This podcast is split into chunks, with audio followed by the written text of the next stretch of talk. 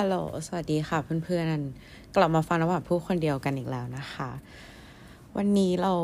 อยากจะมาพูดถึงเรื่องการเป็นตัวของตัวเอง just be yourself เป็นเราคิดว่าเป็นคำที่ทุกคนน่าจะได้ยินกันบ่อยมากนะคะ แบบเออไม่ต้องพยายามหรอกก็แค่เป็นตัวของตัวเองอะไรอย่างเงี้ยนะคะ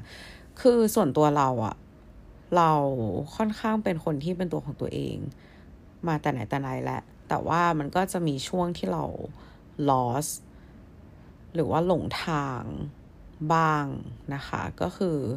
ช่วงประมาณหลาย ๆ ปีที่ผ่านมาเนี่ยแหละสี่ห้าปีที่ผ่านมาก็เป็นช่วงที่แบบอะเราเป็น depression ด้วย ซึ่งก่อนที่เราจะเป็น depression ก็เป็นช่วงที่เราแบบ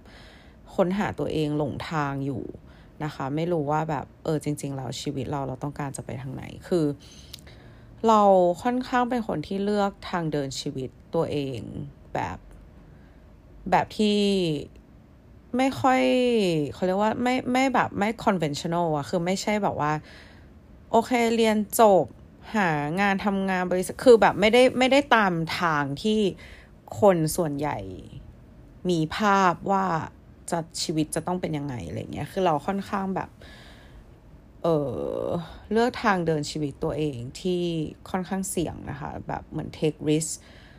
แล้วก็ค่อนข้าง independent พอสมควร เพราะฉะนั้นเราคิดว่ามันก็เป็นเรื่องปกติที่วันหนึ่งเราจะหันมามอง แล้วก็รู้สึกว่าฉันหลงทางอยู่หรือเปล่าวะ ซึ่งช่วงหลายปีที่ผ่านมาทุกคนคือเราก็พยายามหาทางออกให้ตัวเองนะคะ พยายามแบบเหมือน โอเค ฉันอาจจะหลงทางอยู่ แต่ฉันก็พยายามจะ หาทางใหม่นะคะ เพื่อเพื่อที่จะแบบสามารถเดินต่อไปได้อะไรเงี้ยช่วงที่เรารู้สึก lost ที่สุดก็น่าจะเป็นช่วงที่เราเป็น depression หนักๆนะคะ ก็คือ เลิกกับแฟน แล้วก็ไม่ค่อยมีงานนะคะ แล้วก็ไม่รู้ว่าชีวิตฉันเนี่ยอยู่ไปเพื่ออะไรเพื่อทำอะไรหรือว่าเพื่อใครหรือไม่ไม่รู้จริง ๆนะคะ มันก็เลยเป็นช่วงที่ทำให้เราแบบตัดสินใจไปนิวยอร์กเพื่อที่อยากจะไปหา ประสบการณ์ใหม่ๆ ไปเปิดหูเปิดตานะคะ ซึ่งช่วงนั้นก็เป็นช่วงเมื่อประมาณ 2 ปีกว่าที่แล้วก็เป็นช่วงเอ่อปลายปลายโควิดนะคะ เป็นระลอก 3 ของโควิด ประเทศไทยนะคะ เราก็หนีไปอยู่นิวยอร์กช่วงที่เราไปอยู่นิวยอร์กเป็นช่วงที่ทำให้เราค้นพบตัวเองเยอะมากมาก ๆนะคะ เพราะว่าหนึ่งเลยเราไปอยู่แบบไม่รู้จักใครเลยนะคะ มีเพื่อนหนึ่งคนที่นู่น แล้ว นิวยอร์กเป็นเมืองที่เรารู้สึกว่าแบบอยู่สามารถเป็นอะไรก็ได้ เป็นใครก็ได้ แล้วคนก็จะยอมรับในความเป็นตัวของเราเองนะคะ คือมันเป็นเมืองที่ยูนิคมาก ๆ แบบทุกคนเป็นตัวของตัวเองสุด ๆ เลยนะคะ คือไม่จำเป็นที่เราจะต้องแบบทำตามใครหรือว่า เป็นเหมือนใครหรือว่าอะไรยังไงเลยอะคือเราสามารถเป็นตัวของตัวเองได้ร้อยเปอร์เซ็นต์นะคะ มันก็เลยทำให้เราอะจากที่เราเริ่มไม่ค่อยแน่ใจแล้วว่าว่าจริงๆแล้วตัวเราเป็นใครอะก็เริ่มค่อยๆกลับมาวิสิตความรู้สึกของตัวเอง แล้วก็ตัวตนของตัวเองที่หายไปนะคะ เรารู้สึกว่าการที่เราเป็นโรคซึมเศร้าอะ่ะ มันทำให้เรากลับมา รู้จักตัวเองมากขึ้นด้วยซ้ำนะ คือเราแอบแตงฟูแล้วก็ขอบคุณมันพอสมควรเลยนะคะ ที่เราต้องผ่านจุดนั้นในชีวิตของเรามา เพราะเรารู้สึกว่าถ้าเราไม่ได้เป็นซึมเศร้า เราคงไม่ได้โหยหาที่จะรู้จักตัวเองมากขนาดนี้นะคะ เออแล้วก็มันทำให้เราแบบเข้าใจความความเป็นคน ความเป็นมนุษย์มากขึ้น แล้วก็เห็นอกเห็นใจ เพื่อนร่วมโลกมากขึ้นด้วยนะคะ เออแล้วคือเหมือนช่วงที่เราอยู่นิวยอร์กอะคือ มันทำให้เราได้คนพบเส้นทางชีวิตของเราหลายๆอย่างคือโอเค เราไปอยู่นู่นเราไปทำงานเสริมอาหารที่ร้านอาหารไทยนะคะ เพราะว่าไปอยู่นู่นมันค่าของชีพค่อนข้างสูงนะคะ เราก็เลยต้องหางานทำไปด้วย เพราะว่าไม่ไม่มีทางเลยที่จะสามารถแบบเอาเงินเก็บหรือว่าขอเงินพ่อแม่ในวัยเท่านี้ไปเที่ยวได้ คือเราก็ ไปที่นู่นเราก็ทำงานนะคะ ซึ่งการทำงานในร้านอาหารที่นิวยอร์กก็ค่อนข้างเป็นประสบการณ์ที่แบบเปลี่ยนชีวิตเราในระดับหนึ่งเลยนะคะ คือมันทำให้เราแบบรู้จักคำว่าอดทน รู้จักคำว่าอดกลั้น เพราะว่างานร้านอาหารที่นิวยอร์กเป็นงานที่เหนื่อยมากนะคะ แล้วก็เป็นงานที่ challenging มากๆมากมากท้าทายมาก ๆ แต่ละวันไม่รู้เลยว่า จะต้องเจออะไรบ้าง งานก็หนักนะคะ แต่ว่าผลตอบแทนมันคุ้มค่านะคะ คือ คือวันแรกที่เราไปทำงานที่ร้านอาหารในนิวยอร์กพี่เจ้าของร้านพูดกับเรานะคะว่า น้ำหวานที่นิวยอร์กอะเงินหาง่ายมาก มันเหมือนเงินแบบลอยอยู่ในอากาศอะ you แค่ต้องขยัน ถ้า you ขยันน่ะ you จะ you จะมีเงิน วันนั้นเราไม่เชื่อหรือว่าคือเราแบบมันจะเป็นไปได้ยังไงวะแบบเงินมันจะลอยอยู่ในอากาศได้ยังไงอะไรวะไม่เข้าใจอะไรเงี้ย ทุกคนเราอยู่นิวยอร์กเป็นระยะเวลาห้าเดือนอะเราขอพูดเลยว่าสิ่งที่พี่เขาพูดเป็นเรื่องจริงนะคะ คือแค่ขยันน่ะคือทุกอย่างมันเป็นรายได้ได้หมดเลยอะถ้าเกิดใครที่เคยไปนิวยอร์กนะคะ จะเห็นว่าแบบไม่ว่าคุณจะขึ้นรถไฟหรือว่าเดินอยู่ที่ไหนอะมันมีคนทำมาหากินแบบทุกที่อะไม่ว่าจะไปแบบ เออสวนสาธารณะอะไรเงี้ย ก็จะมีคนไปโชว์ความสามารถพิเศษของตัวเองนะคะ บางคนเขาไม่ได้ไปโชว์เพื่อเอาเงินด้วยซ้ำแต่เขาไปโชว์เพื่อเอา exposure ไปเอาแบบ ให้คนเห็นว่า เออ เขาทำสิ่งนี้ แล้วก็อาจจะมีให้แบบสแกนเพื่อแบบไป follow Instagram เขาหรือว่าอะไรใดๆอะไรเงี้ย คือเรารู้สึกว่ามันเป็นเมืองที่ค่อนข้างเปิดกว้างมาก ๆนะคะ ตอนเราอยู่นิวยอร์กมันก็ทำให้เราได้ รู้เออคือเราอะไปดูดีเจเยอะใช่ปะมันก็เลยทำให้เราอะอยากเป็นดีเจมันก็เราก็ซื้อเครื่องมาฝึกเล่นเองอะไรใดๆอะไรเงี้ยแล้วก็อีกอย่างหนึ่งก็คือตอนที่เราอยู่ที่นู่นนะคะ เหมือนลึกๆแล้วอะ เรารู้อยู่แล้วแหละว่า เราอยากเปิดยิมของตัวเองนะคะ ตอนเราอยู่ที่นู่นเราก็เลยไปสมัครยิมที่แบบเหมือนเขาว่ากันว่าเป็นยิมที่ดีที่สุดแล้วที่มีอยู่ตอนตอนนั้นอะไรอย่างเงี้ยชื่อว่า Equinox Equinox ค่าสมัครรายเดือนคือแพงมาก แพงแบบแพงมากๆอะ่ะ เดือนละประมาณแบบหมื่นหนึ่งอะค่ะหมื่นบาท แต่ว่าคือเราก็รู้สึกว่าโอเค เราไม่ได้จะอยู่ที่นี่ตลอดไป แต่แล้วการที่เรามาอยู่ที่นิวยอร์กเนี่ยเราก็ไม่รู้ว่าเราจะได้กลับมาอีกไหม แล้วถ้าการที่เราอยากเปิดยิมมันเป็นความฝันของเราอยู่แล้วอะเรา this is my investment นะ นี่คือการลงทุนของเรานะคะ เราก็เลยตัดสินใจ เออสมัครฟิตเนสที่นั่นนะคะ แล้วก็ วิธีที่เราเข้าไปใช้บริการ เราไม่ได้ไปแค่ใช้บริการคือเราไปดูระบบการทำงานของเขา ไปดูวิธีการวาง layer วาง structure ทุกอย่างคือเอาเป็นว่าเราเหมือนทำการบ้านและเก็บข้อมูลตลอดนะคะ เราก็รู้สึกว่า โอเค มันเป็น investment ของเรา แล้วจนวันเนี้ยที่เราจะได้มาทำยิมของตัวเองนะคะ มันเราก็รู้สึกว่า โอเค เราได้เอาสิ่งนั้นกลับมาใช้ด้วยอะไรเงี้ยเออ anyways นะคะ คือมันมัน คือเอาจริงๆนะ คือไอ้ความฝันการเปิดยิมของเราอะมันมีมานานแล้วแหละ ตอนที่เราอยู่นิวยอร์กเราก็ค่อนข้างชัวร์ว่าโอเคแบบ this is what I wanna do in life อะไรอย่างงี้ใช่ปะเออ แต่พอเรากลับมา มันเหมือนแบบพอกลับมาที่กรุงเทพอะค่ะ ความฝันเหล่านั้นมันก็ค่อยๆหายไป เพราะว่าเราก็กลับมาอยู่ใน environment เดิมๆนะคะ คือเอาจริงๆนะ คือกรุงเทพอะไม่ใช่เมืองที่แย่เลยเว้ย จากจากที่เราคุยกับเพื่อนฝรั่งเราที่มากรุงเทพอะ กรุงเทพไม่ใช่เมืองที่แย่เลย แต่ที่ตัวเราเองรู้สึกว่ามันแย่สำหรับเราอะเพราะว่ามันเป็นบ้านเกิดเราแล้วเราอยู่ที่นี่มาทั้งชีวิต เพราะฉะนั้นเราไม่ได้แบบ เราไม่ได้อยู่ในจุดที่เราอยากจะเปิดหูเปิดตา ไม่ได้อยู่ในจุดที่แบบ โอเค แบบวันนี้ฉันจะเดินไปที่นั่นที่นี่โอเค วันนี้ฉันจะแบบลองไปแอเรียใหม่ ๆ ในกรุงเทพกรุงเทพมันใหญ่มากอะแต่เอาจริงๆเราก็อยู่แค่ใน โซนบ้านเราหรือว่าโซนที่ทำงานของเราถูกไหมคะ คนที่คนที่อยู่กรุงเทพน่าจะเข้าใจเราเนาะคือนานๆนานๆทีเราจะแบบเออไปโซนอื่นไปโซนใหม่ไปแบบ เอ้ยไปเยาวราชหรือว่าไปแบบเจริญกรุงหรือว่าไปแบบคือเอาจริงเรายังเที่ยวกรุงเทพไม่ไม่ไม่ครบเลยอะ่ะ เรายังรู้สึกว่าเราเที่ยวนิวยอร์กแบบครบกว่าเราเที่ยวกรุงเทพอีก เพราะว่าเราไม่ได้รู้สึกว่าเราอยากจะไป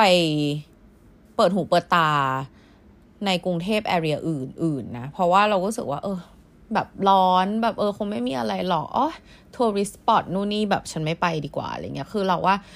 เหตุผลที่เรามองว่ากรุงเทพมันน่าเบื่อแล้วมันไม่มีอะไรอะ่ะมันเป็นที่ตัวเราเอง มันเป็นที่มุมมองแล้วมันเป็นการใช้ชีวิตของเราเองที่เราใช้ชีวิตให้ กรุงเทพมันน่าเบื่อ เพราะว่าจากที่เราคุยกับเพื่อนฝรั่งเราอะส่วนใหญ่เพื่อนฝรั่งเราก็จะแบบชอบ energy ของกรุงเทพมาก รู้สึกว่ามันมีอะไรเยอะมากนู่นนี่เราก็แบบไม่เข้าใจเว้ยแบบเออแต่ว่าวันเนี้ยเราเข้าใจแล้วว่าจริง ๆ แล้วอะมันคือมุมมองของเราเองนะคะที่ที่ที่มองให้กรุงเทพมันเป็นแบบนั้นอะไรเงี้ยคคือช่วง ตลอดระยะเวลาที่ผ่านมา มันก็เป็นช่วงที่เราพยายามจะรักษา หรือว่าใช้คำว่า healing นะคะ ตัวเราคือ เราว่าทุกคนเกิดมา มันต้องการการ healing ทั้งนั้นแหละ เพราะว่าช่วงเด็กๆที่เราใช้ชีวิตกันอยู่อะเราเราไม่รู้หรอกว่าเราเจออะไรมาบ้างนะคะ แล้วบางทีแบบปัญหาที่เราเจอในวัยเด็กอะมันฝังลึกอยู่ในจิตใจของเราโดยที่เราไม่รู้นะคะ ตลอดระยะเวลาหลายปีที่ผ่านมา เราก็พยายามค่อยๆแคร็กค่อยๆค่อยๆรักษาตัวเองนะคะ ซึ่งสุดท้ายแล้วอะทุกคนแบบ มันก็คือการกลับเข้าไปรู้จักตัวเองแหละว่าตัวเองเป็นใคร ตัวเองต้องการอะไรนะคะแล้วปีนี้เป็นปีที่เรารู้สึกว่า เราเปลี่ยนแปลงอะไรในชีวิตเราเยอะมาก แล้วมันก็ทำให้เราอะได้เป็นตัวของตัวเอง อย่างทุกวันนี้ คือช่วงก่อนหน้านี้เราจะยังมีความแคร์คนอื่นว่าคนอื่นจะคิดยังไง คนอื่นจะ อันนี้หมายถึงว่าจะคิดยังไงในในการที่เราแสดงออก จะคิดยังไงในการที่เราแต่งตัว เราทำผม เราแต่งหน้า หรือว่าไม่แต่งหน้า หรือว่าไลฟ์สไตล์ของเรา เราจะโพสอะไรลงในโซเชียลมีเดีย เราแคร์ไปหมดว่าคนอื่นจะคิดยังไง โดยเฉพาะช่วงที่แบบ depressed หรือว่าช่วงที่แบบมีภาวะซึมเศร้าเข้ามาคือแคร์เยอะมากนะคะ ถ้าเพื่อนๆคนไหนที่แบบเหมือนตาม IG เราอะก็จะเห็นว่าปีนี้เป็นปีที่เราเปลี่ยนลุคบ่อยมาก คือเริ่มแรกเลยก็คือเราสักทั้งแขนนะคะ คือเหตุผลที่เราสักเราเคยพูดไปแล้วแหละว่า คือเราเป็นคนชอบรอยสักมาตั้งแต่ไหนแต่ไรแล้วแล้วเราก็เห็นภาพตัวเองว่าเป็นผู้หญิงที่มีรอยสักมาตลอดนะคะ แต่ว่าด้วยความที่มันยังแบบไม่ไม่ได้ไม่ได้ put it into action สักทีแบบไม่ได้ไปสักให้มันเต็มสักทีอะ มันก็เลยภาพนั้นมันก็เลยอยู่แค่ในหัวเราแล้วคือช่วงต้นปีที่ผ่านมาเราก็รู้สึกว่าโอเคแบบ มันเป็นช่วงที่เราอยู่ในจุดที่โอเคในชีวิตนะคะ คือช่วงนั้นไม่มีเรื่องเครียด ช่วงนั้นเออไม่มีแฟนไม่มีคนคุยคือซิงเกิลแบบโสดร้อยเปอร์เซ็นต์อะไรเงี้ยเราก็เลยรู้สึกว่าถ้าเราจะสักเราต้องสักตอนนี้ เพราะว่าการสักมันเป็น decision ที่ค่อนข้างใหญ่เหมือนกันนะ กับการที่เราจะสักแบบ full sleeve ทั้งแขนอะไรอย่างเงี้ย มันต้องทำตอนนี้แหละ เพราะว่าเราจะไม่ได้รับ influence จากคนอื่นเลย เราเป็นช่วงที่เราอะอยู่คนเดียวเยอะมาก ไม่ได้มีปฏิสัมพันธ์กับชาวบ้านเท่าไหร่เลยเพราะฉะนั้นทุกอย่างที่มันจะออกมามันจะเป็นตัวของเราจริง ๆ โดยที่เราไม่ได้แบบไม่ได้รับอิทธิพลจากคนอื่นอะไรเงี้ยค่ะเราก็เลยตัดสินใจสัก พอสักเสร็จอะเราก็รู้สึกว่า เออ อันเนี้ยแหละคือสิ่งที่หายไปในร่างกายเรา พอเราสักแล้วเรารู้สึกว่า เราเป็นตัวของตัวเองได้มากขึ้น เราสามารถ express ความเป็นน้ำหวานออกมาได้ได้มากขึ้น คือเราอะส่วนใหญ่เราจะเป็นคนแบบหน้าค่อนข้างหวานใช่ปะแล้วคนจะ expect ว่าเราจะเป็นคนแบบหนึ่ง ซึ่งจริงๆแล้วแบบเหมือนคนมันมันตัดสินเราจากภายนอกมากเกินไป เพราะว่าลึกๆแล้วอะเราเป็นคนที่ คือก็มีมุมสวีทอยู่เยอะเหมือนกัน แต่ว่าจริง ๆ แล้วเราเราค่อนข้างแบบ ไม่ไม่ไม่ได้หวานเหมือนเหมือนที่คนอื่นคิดอะนึกออกใช่ป่ะ เออ แล้วพอพอเราสักมา เรารู้สึกว่ามัน complete ความเป็นเราในระดับหนึ่งนะคะเราก็มาถึงเรื่องทรงผม ปีนี้ก็เป็นปีที่เราเปลี่ยนทรงผมบ่อยมากนะคะ เริ่มแรกเลยคือมันเกิดจากการที่เราไปตัดผมแล้วช่างตัดผมตัดให้เราพลาด พอตัดให้เราพลาดเสร็จมันก็เป็นงานแก้ก็คือแก้ไปแก้มา แล้วก็แบบตัดจากผมยาวกลายเป็นผมสั้น ผมสั้นเสร็จพลาดเสร็จก็ เริ่มแบบไปตัดหน้ามาไปซอยผมเพิ่มไปดัดผมนะคะ จนตอนเนี้ยล่าสุดนะคะก็คือเป็นผมตรงแล้วก็เป็นบ๊อบที่มีหน้ามาเหมือนทรงมารุโกะนะคะ แล้วเราก็รู้สึกว่าทรงเนี้ยเป็นทรงที่เราชอบมากๆแล้วนะคะ ก็คือรู้สึกว่าเออมันเข้ากับบุคลิกเราเข้ากับไลฟ์สไตล์เราด้วยเพราะเราเป็นคนชอบออกกำลังกาย แล้วก็เหงื่อออกเยอะ เพราะฉะนั้นเราอะชอบสระผม เราเป็นคนสระผมบ่อยมากนะคะ แล้วการที่เราไว้ผมยาวอะมันก็ ค่อนข้างลำบากนิดนึง เพราะว่าพอสระผมผมมันก็แห้งช้าอะไรอย่างเงี้ยเออเราก็เลยรู้สึกว่าการไว้ผมสั้นเนี่ยเหมาะกับเราที่สุดแหล้วเออแล้วณวันเนี้ยเราก็รู้สึกว่าเออลุคเรามันค่อนข้างแบบเป็นตัวของเรามาสิ่งเดียวอีกอย่างหนึ่งที่เรายังขาดอยู่ก็คือเรื่องของแฟชั่นนะคือเรายังค้นหาสไตล์การแต่งตัวของเราไม่ค่อยเจอเท่าไหร่นะคะคือเมื่อก่อนนะมันมีสไตล์การแต่งตัวที่เราชอบแหละ แต่ด้วยความที่แบบวันเวลาผ่านไปนะคะ สรีระเราก็เปลี่ยนไปลุคเราก็เปลี่ยนไปอะไรเงี้ยการแต่งตัวหรือเสื้อผ้าเดิมๆบางทีมันไม่ค่อยใส่แล้วมันรู้สึกว่ามันไม่ค่อยแบบเป็นตัวของตัวเองแล้วอะไรเงี้ยคือเมื่อก่อนเราจะชอบแบบใส่เสื้อผ้ารัดๆแบบกางเกงก็แบบ skinny jeans ชุดเดรสก็ต้องเป็น bodycon อะไรอย่างเงี้ยคือเดี๋ยวนี้มันเราไม่ชอบแล้วอะคือเราชอบใส่เสื้อผ้าหลวมๆชอบใส่อะไร oversize ชอบใส่อะไรที่มันแบบ เออเราใส่แล้วรู้สึกว่าเราสบายอะไรอย่างเงี้ยนะคะ ซึ่งการใส่เสื้อผ้าหลวมๆให้มันดูไม่แบบ ไม่เหมือนชุดอยู่บ้านให้มันดูไม่ซอมซ้อมันก็ค่อนข้างยากนิดนึง เพราะฉะนั้นเราก็กำลังหา way ที่เรากำลังจะไปอยู่นะคะ ทั้งหมดทั้งมวลที่เราเล่ามาเนี่ย มันก็จะนำพามาสู่เรื่องของสัปดาห์ที่แล้วที่ผ่านมาที่เกิดขึ้นกับในชีวิตเรานะคะ คืออาทิตย์ที่แล้วเออเมื่อวันศุกร์ที่ผ่านมานะคะ เราได้รับเลือกไปเล่นเออไปเปิดเพลงที่งานเปิดตัวหูฟังนะคะ คือเป็นหูฟังสัญชาติ เออเดนมาร์กนะคะ มาเปิดตัวที่ประเทศไทย ซึ่งจริงๆอะเขาขายมานานแล้วแหละ แต่ว่าเพิ่งจะมาแบบเหมือนมีงานเปิดตัวในวันศุกร์ที่ผ่านมานะคะ ซึ่งทาง Iconic Vinyl Studio นะคะเขาก็ก็คือเป็นเป็นสถานที่ฝึกดีเจที่นวาไปเรียนดีเจนั่นแหละ เขาก็รับเลือกให้เรานะคะนวาก็คือได้รับเลือกไปเล่นในงานนั้นอะไรเงี้ย ก็ ตื่นเต้นมากนะคะ เพราะว่าตลอดเวลาที่เราเป็นดีเจมาหนึ่งปีนะคะ คือเราเปิดเพลงที่คนอื่นอยากให้เราเปิดนะคะ คือทุกครั้งเวลาเราได้งานอะ่ะเขาก็จะมีบรีฟให้เราว่า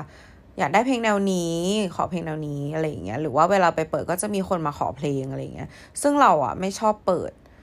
แนวนั้นนะคะ ซึ่งดีเจเราเราขออธิบายให้เพื่อนๆที่อาจจะไม่เข้าใจฟังก่อนแล้วก็คือดีเจอะมีหลายแนวมากๆนะคะดีเจฮิปฮอปดีเจสาย EDM ดีเจเพลงเฮาส์ดีเจเทคโนนะคะดีเจสาย Open Format ซึ่ง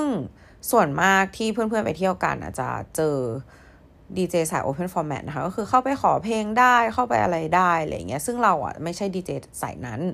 เราชอบเปิดเพลงแนว house นะคะ house มันก็แตกแยกแขนงออกมา มันมาอีกเป็นสิบสิบอย่างเลย แต่เอาเป็นว่าแนว house อะง่าย ๆ คือมันเหมือนเป็นการเล่าเรื่องผ่านบทเพลงอะค่ะ คือในหนึ่งชั่วโมง เซตหนึ่งชั่วโมงเนี่ย เราจะเล่าเรื่องให้มันเป็น journey ยังไง create เอ่อ ambient ตรงนั้นให้มันเป็นยังไง มันจะไม่เหมือน เอ่อร้องเอ่อการเปิดเพลงที่คนร้องได้หรือว่าคนแบบมีท่าเต้นหรืออะไรอย่างเงี้ยนะคะ มันคนละแบบกันเพราะซึ่งคนที่เสพเพลง house อะก็จะเป็นอีกแบบหนึ่งเหมือนกัน ซึ่งเราอะเป็นคนที่เสพเพลง house มาตลอด เราเป็นคนไม่ชอบฟังเพลง mainstream เลยนะคะ ไม่ชอบอะไรที่มัน mass เลย แล้วช่วงหนึ่งปีที่ผ่านมาที่เราดีเจอะเราก็ได้เล่นแต่อะไรแบบนั้นนะคะ เราก็เลย หลังๆก็เลยไม่ไม่ค่อยรับงานแหละเพราะเรารู้สึกว่าเราไม่มีความสุขเวลาเราไปทำงาน งานมันก็เริ่มค่อย ๆ หายไปอะไรเงี้ยก็เป็นช่วงที่เราเครียดเมื่อเออสี่ห้าเดือนที่ผ่านมานะคะ จนมีงานเนี้ยงานเปิดตัวหูฟัง i อนะคะ ไม่มีบรีฟเว้ยเล่นอะไรก็ได้ที่เป็นตัวของตัวเอง แล้วก็แบบเชียร์เอาแหละ เครียดตามสไตล์นะคะ เป็นคนเครียดง่าย ก็หาเพลงนะคะ หาเพลงหาเพลง แล้วก็วันก่อนไปเล่นเราก็พยายามแบบเออทำเซตซะหน่อยละกันจะได้รู้ว่าพรุ่งเนี้ยจะได้ไปเล่นอะไร แล้วก็ทำเซตเราเซตที่เรา create ขึ้นมา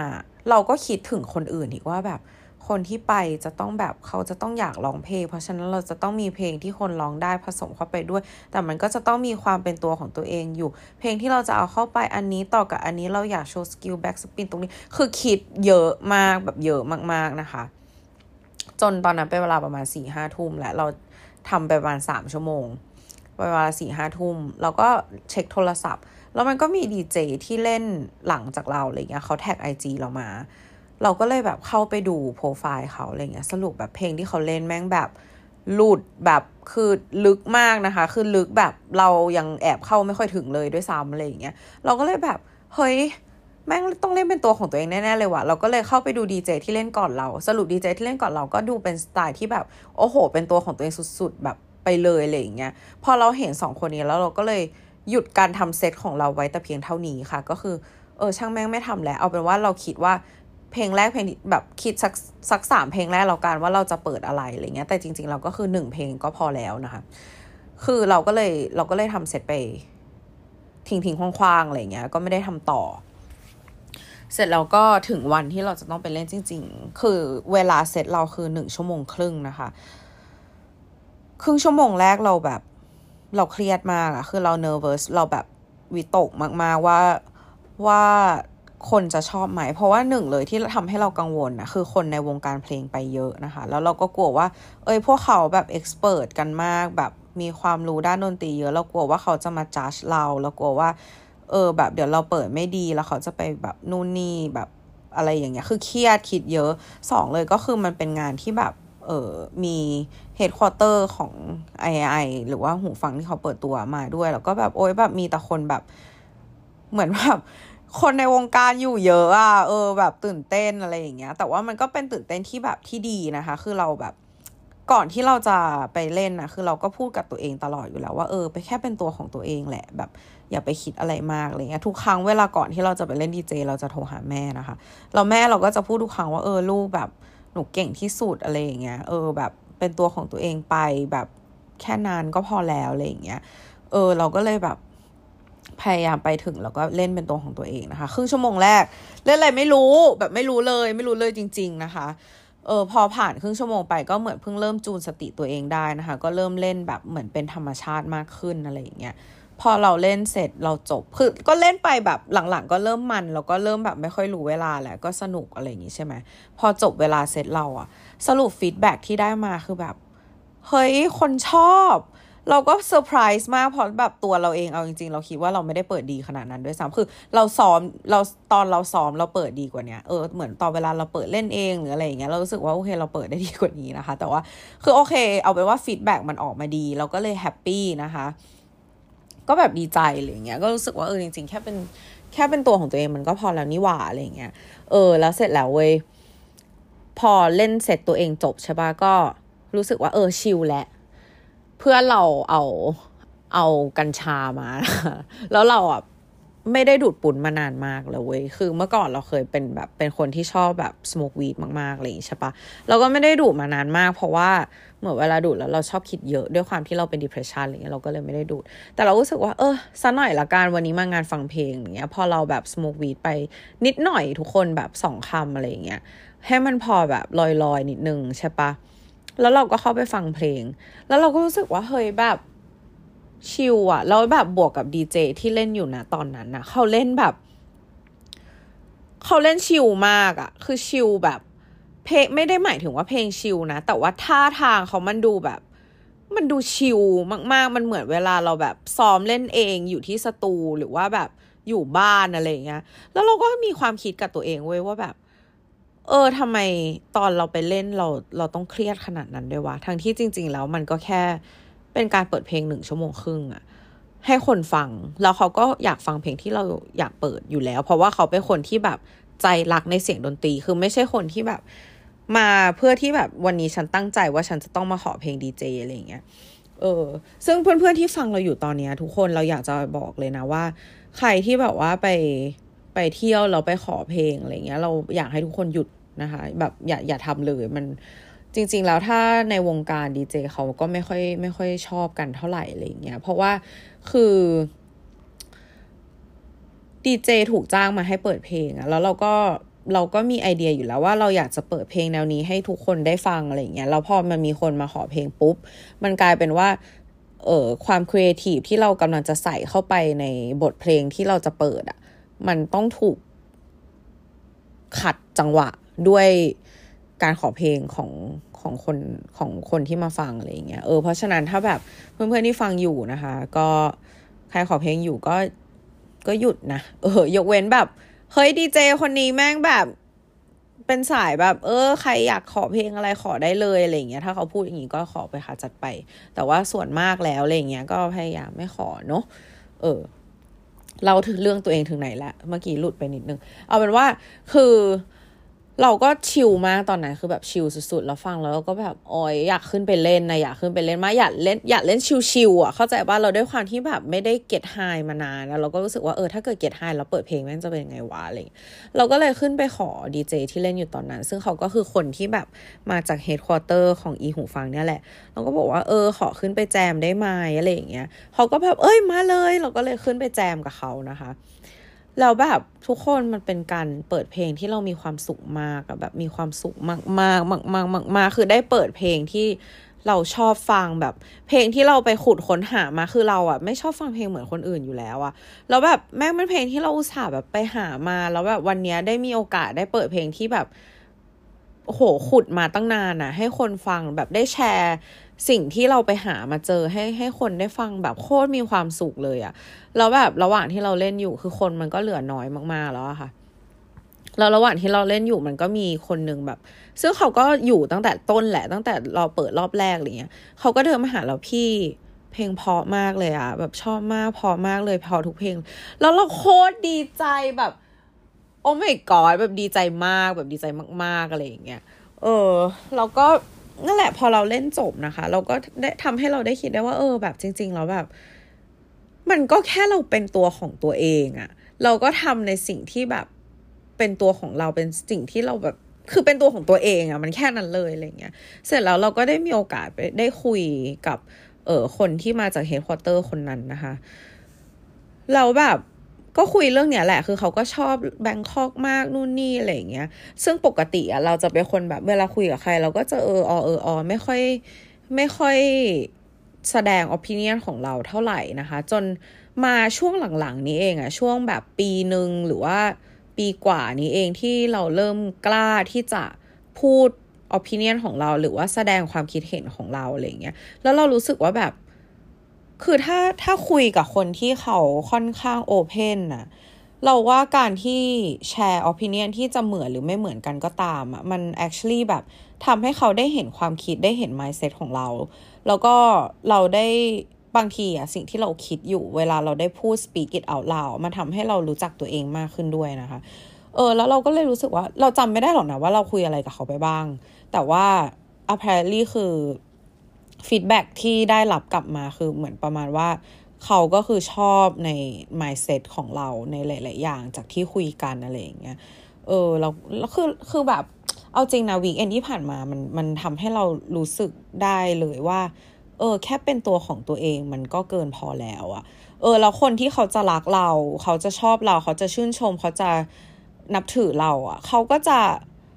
ชื่นชมเราในแบบที่เราเป็น ไม่ใช่เพราะว่าชื่นชม เพราะว่าเราเหมือนคนอื่นอะไรอย่างเงี้ยแล้วเรื่องเนี้ยมันก็แอพพลายกับทุกๆอย่างเลยใน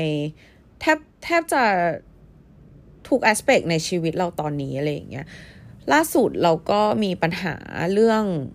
ธุรกิจของเราที่เรากำลังทำอยู่อะค่ะ คือเหมือนตอนนี้เราต้องการหา investor เพิ่มนะคะ แล้วเพื่อนเราก็คือแบบเหมือนกำลังแบบวางแผนกันอยู่ว่า เออเราจะต้องทำ presentation อะไรไปโชว์เขาบ้างต้องไปคุยกับเขายังไงนู่นนี่นี่นั่น เราต้องแบบอะไรบ้างแล้วสุดท้ายอะ่ะ เราก็รู้สึกว่า เฮ้ยแบบเอาจริงนะเราเราไม่จำเป็นต้อง pretend เราไม่จำเป็นที่จะต้องแบบทำตัวว่าเราเก่งอะพอจริง ๆ แล้วเราไม่ได้เก่งอะ เออแล้วเราคนที่เราจะไปคุยด้วยอะเขาเป็นคนรู้จักอยู่แล้วหมายถึง investor ที่เราจะเข้าไปคุยอะไรเงี้ยเราไม่จำเป็นที่เราต้องแสดงออกว่าเราเก่งเลย เพราะว่าพอเราแสดงออกว่าเราเก่งปุ๊บกลายเป็นว่าเขาก็เขาก็จะไม่ได้อยากช่วยเราเพราะเขาคิดว่าเออแบบ มึงก็น่าจะช่วยเหลือตัวเองได้อยู่แล้วนี่แต่ว่าสมมติว่าเราโชว์ด้านอ่อนแอของเราหรือด้านที่เราไม่รู้ให้เขาเห็นด้วยความจริงใจอะเราดันรู้สึกว่า เออ มันก็ มันก็เป็นเรื่องที่น่าเอ็นดู เพราะว่า เพื่อนเราก็ไม่เคยทำธุรกิจ ส่วนเราก็เคยทำธุรกิจที่ไม่ประสบความสำเร็จมาอะไรอย่างเงี้ย เพราะฉะนั้นเราแบบ เราไม่ใช่คนเก่งเลยอะเราเป็นคนที่กำลังเรียนรู้อยู่ เราเป็นคนที่กำลังพัฒนาตัวเอง เราเป็นคนที่กำลังสร้างธุรกิจอยู่ เพราะฉะนั้น เราไม่จำเป็นที่เราจะต้องแอคเป็นคนที่เก่ง ส่วนความเป็นตัวของเรานั้นน่ะ เขาจะสัมผัสได้เองถ้าเราแบบเหมือนโชว์มันออกมาว่า โอเคเรามี passion นะกับสิ่งที่เราทำอะแล้วเราแบบเราไม่ได้ plan ที่จะ fail อะเรา plan ที่จะให้ทุกอย่างมันมันมันสำเร็จ เรา plan ที่จะสร้างสิ่งนี้ขึ้นมาด้วยใจรักจริง ๆ อะไรอย่างเงี้ยเพราะฉะนั้นแบบการที่จะไปคุยกับใครหรือว่าไม่ว่าจะเป็นในแนวไหนอะคะเรารู้สึกว่าต่อไปเนี้ยเราจะไปด้วยด้วยการเป็นตัวของเราเอง เสมอ เราจะไม่มีการแบบใส่หน้ากากหรือว่าสวมหัวโขนหลาย ๆ หัวอีกแล้วอะคือเรารู้สึกว่าแค่เป็นตัวของตัวเองมันเกินพอแล้วอะแล้วความเป็นตัวของเรามันไม่ได้แปลว่า เรามีตัวตนเดียว เราอาจจะมีหลายตัวตนก็ได้เก็ตปะตัวตนของเราในการเป็นดีเจตัวตนของเราในการเป็นลูก ตัวตนของเราในการเป็นเพื่อน ตัวตนของเราในการเป็น business partner ตัวตนของเราในการเป็น นักธุรกิจ ซึ่งทุกอย่างมันคือตัวตนของเรา แต่เราไม่จำเป็นที่จะต้องแบบเป็นนักธุรกิจที่เก่ง เราเป็นนักธุรกิจมือใหม่เนี่ยแหละเออเราไม่จำเป็นต้องแสดงว่าเราเก่งหรือว่าสมมติว่าเราต้องการจะไปขอความช่วยเหลือจากใครอะแล้วเราแอกว่าเรา เราเก่งอะ่ะ เขาจะอยากช่วยเราปะ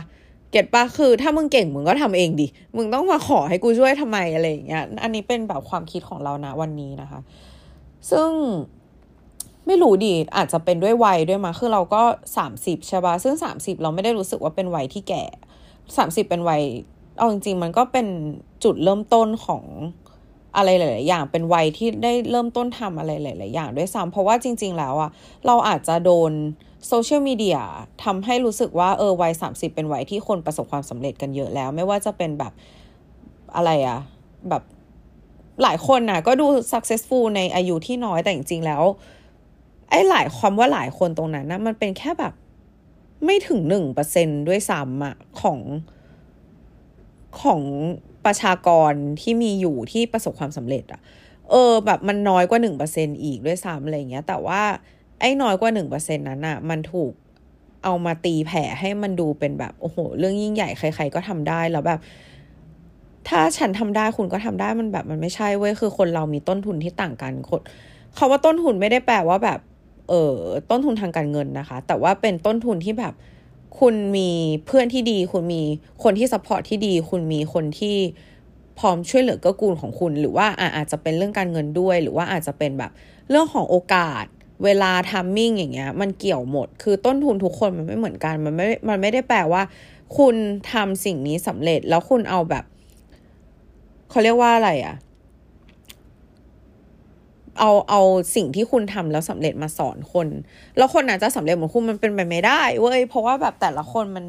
มันมีทางเดินมันมี journey ที่ต่างกันมันมี timingที่ต่างกันในชีวิตอะเราเชื่อในในเรื่องของเวลานะคะ คือเราที่ผ่านมาทั้งหมดในชีวิตเราอะแม่เรา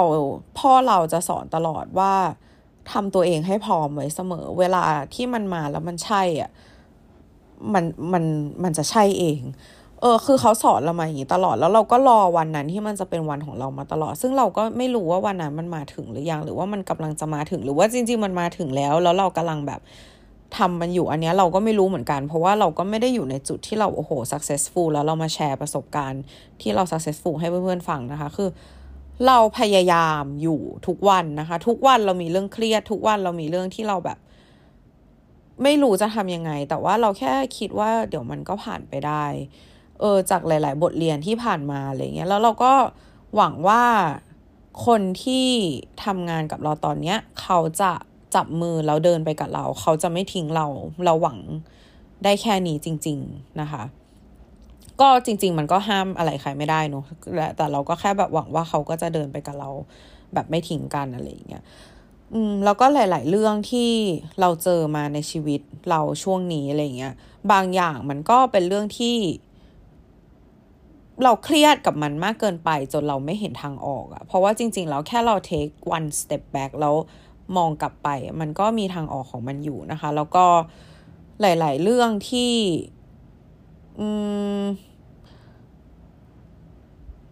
ไม่ค่อยเขาเรียกว่าอะไรอะ่ะ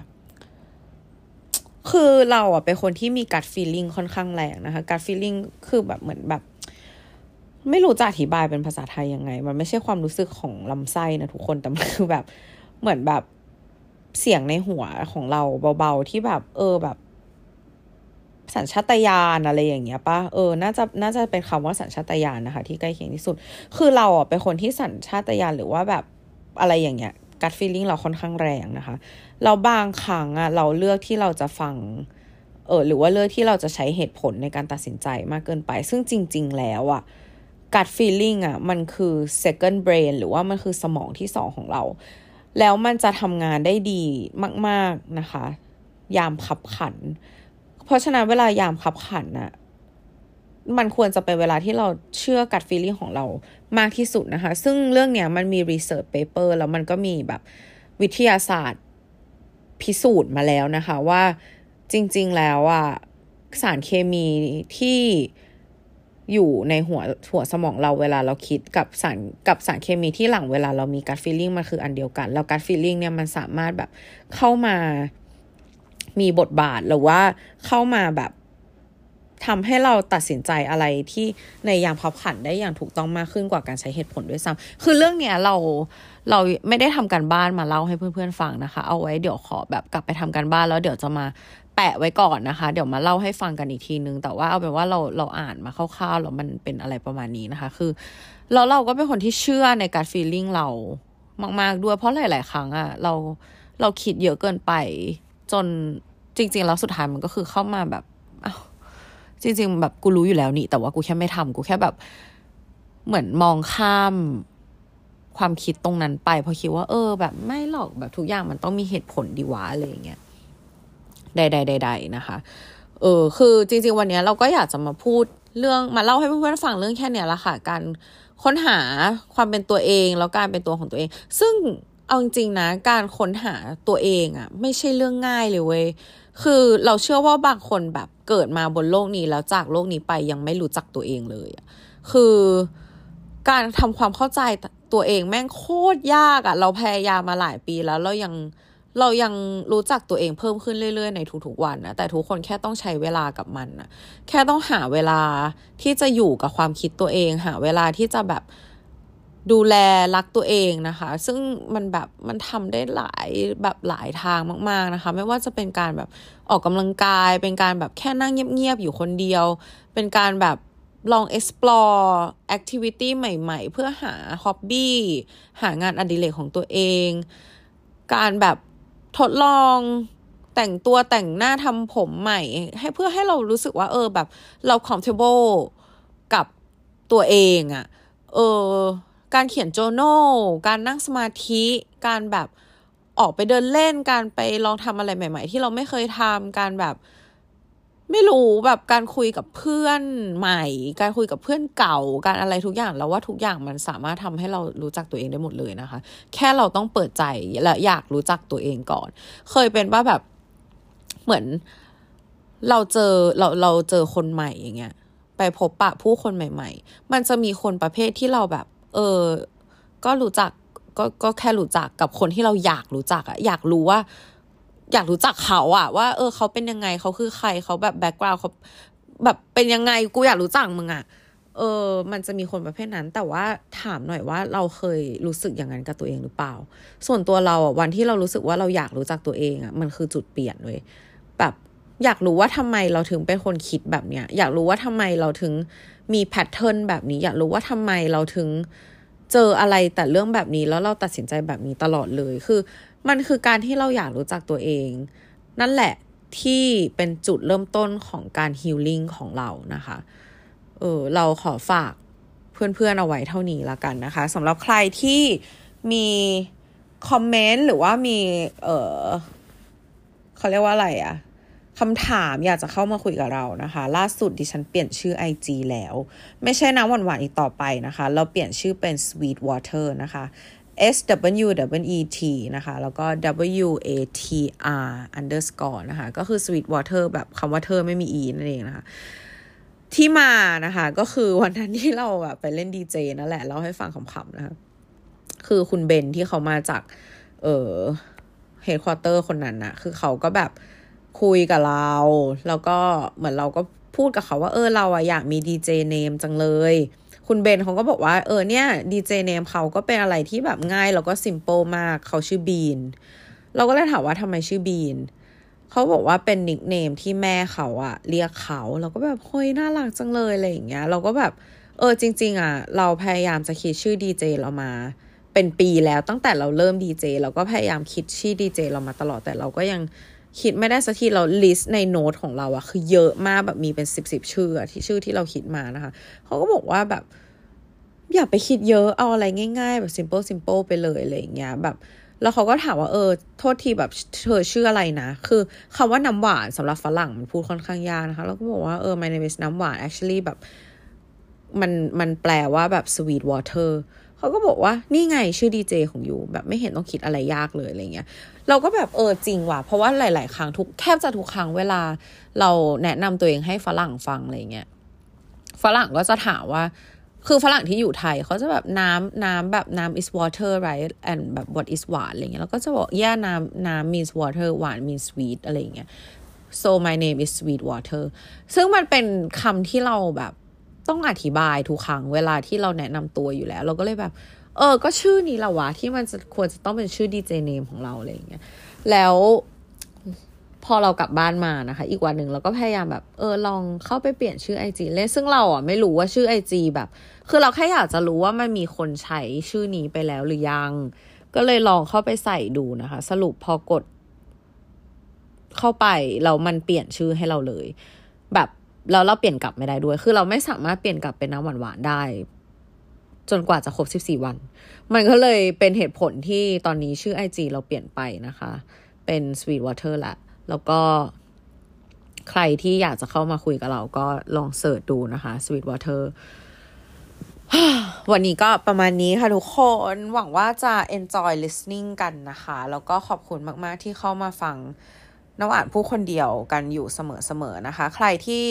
ฟังเรารู้สึกชอบนะคะ ก็น้ำหวานฝากกดให้คะแนนพอดแคสต์เราด้วยนะคะ ไม่ว่าจะฟังในในช่องทางไหนก็ฝาก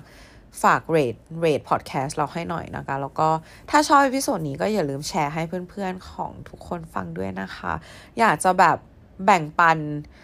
ประสบการณ์ของเราเผื่อว่าจะไปแบบ มีประโยชน์กับเพื่อนๆที่เขาได้เข้ามาฟังนะคะ เพราะฉะนั้นก็ช่วยๆกันแชร์ด้วยนะคะ ทุกคน วันนี้ว่าขอตัวลาไปก่อนนะคะ แล้วเราเจอกันใน episode ต่อไปนะคะ ทุกคนบ๊ายบายค่ะ ขอให้วันนี้เป็นอีกวันหนึ่งที่ดีของเพื่อนๆนะคะ จุ๊บส์